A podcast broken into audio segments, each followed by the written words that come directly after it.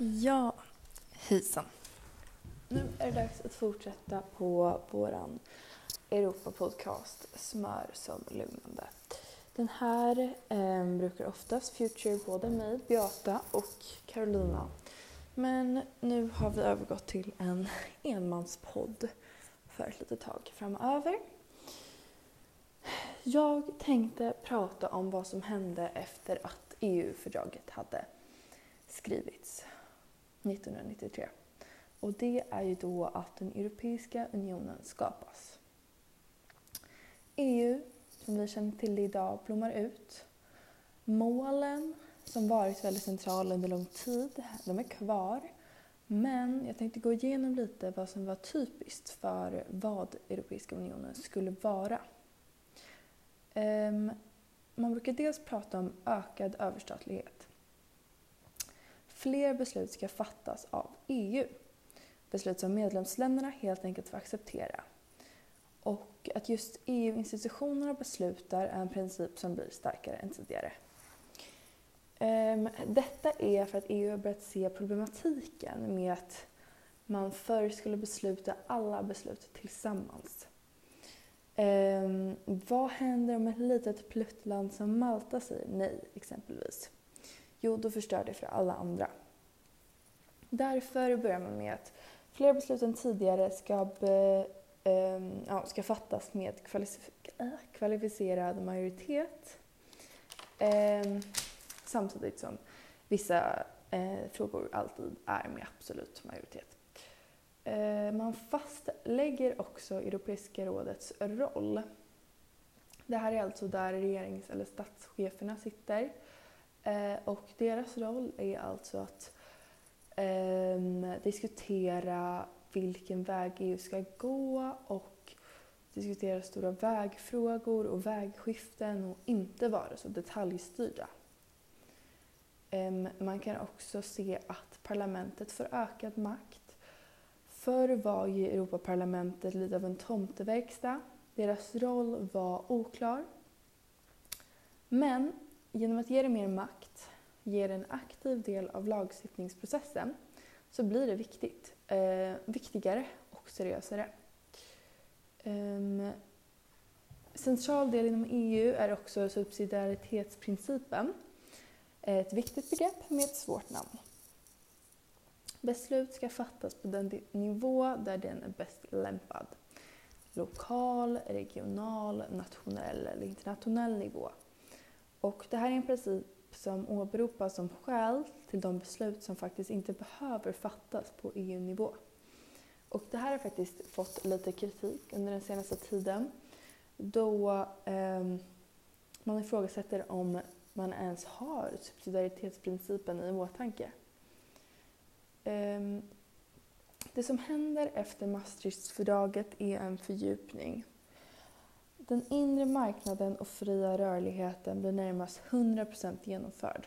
Detta då på gott och ont eftersom att det blir mer kriminalitet. Ehm, EU innebär EU-medborgarskap. Det har vi på våra pass. Eh, kan hjälpa oss i vissa situationer där vi behandlas som EU-medborgare utifrån vissa aspekter. Ehm, euron. Rätt skönt, man slipper växla um, och räkna om massa olika valutor och värden. EU breddas. Miljöfrågor, eh, som är väldigt globala frågor, pratar mer om säkerhet eftersom att den ökade rörligheten också innebär ökad kriminalitet.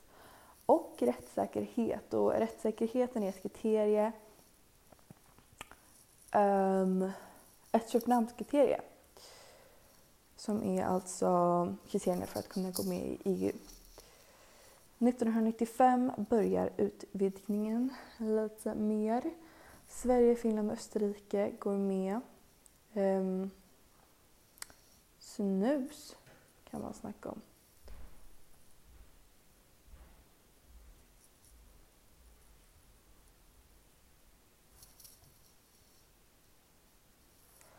Um, och uh, i sådana här fall så kan man snacka mycket symbolfrågor för att de ska faktiskt inte underskattas. 1997 um, ehm, skrivs Schengenavtalet och det är det som reglerar allt med fri rörlighet inom EU. Och det är 2002 som euron införs. Um, att ha samma valuta men olika ekonomier kan vara lite trixigt och därför är kraven låg statsskuld och låg inflation för att kunna bli en del av eurosamarbetet. Ehm, I Sveriges folkomröstning säger man nej 2003 men ehm, det betyder inte att vi har fått undantag av EU. Den är egentligen bara en tidsfråga. 2004 sker östutvidgningen. Eh, Polen, Slovakien, Baltikum, Tjeckien, Ungern, Slovenien, Malta, Cypern. Det går med fler fattiga länder. 2000, um, ehm, ska se om vi ska ta ett litet, en liten paus där eller om vi ska fortsätta. Jo, men vi fortsätter en liten bit. Mellan 2005 och 20, till 2021 så kan man se en stagnation och splittring. EU, EU har gått igenom en expansiv fas. Ehm, det har varit lite jobbigt ibland men man har väl vant sig. 2005 förkastas förslaget till konstitution. Ehm, 2009 så antas Lissabonfördraget vilket blir en lite mindre ambitiös, nästan som en light-variant av en konstitution um, eftersom att medlemsländerna inte vill ha en konstitution. Där fastlägger man att eh, det ska vara ordförande för det Europeiska rådet och att parlamentets roll stärkts nu till lika stor lagstiftande makt och funktion som ministerrådet. Ehm, eh, um, 2010 präglas av skuldproblem med Grekland i fokus, finanskris och USA och hur Grekland sedan hamnade i djupa hav. Arbetslösheten, massiv statsskuld. Ehm, Grekland som också hade trixat lite med siffrorna för att gå med i euro. Ehm, ja, den tiden präglades av mycket politiska problem, massivt våld och extrem opposition som växte i Grekland. Och EU försökte finna en strategi där de kunde belåna Grekland samtidigt som de var skyldiga att betala tillbaka eh, samt att deras ekonomi skulle förändras lite mer EU-lämplig vilket Grekland kan ha blivit lite avrumplat av. Um, fem år senare, 2015, brukar vara en tid där man börjar prata om de stora flyktingströmmarna Eh, det kommer väldigt många flyktingar på samma gång. Alla var inte överens om hur det skulle hanteras och delas upp. Vissa tog inte emot en enda och det skapades väldigt stora skillnader mellan öst som inte ville ta emot väst och syd som hamnade i skottzonen.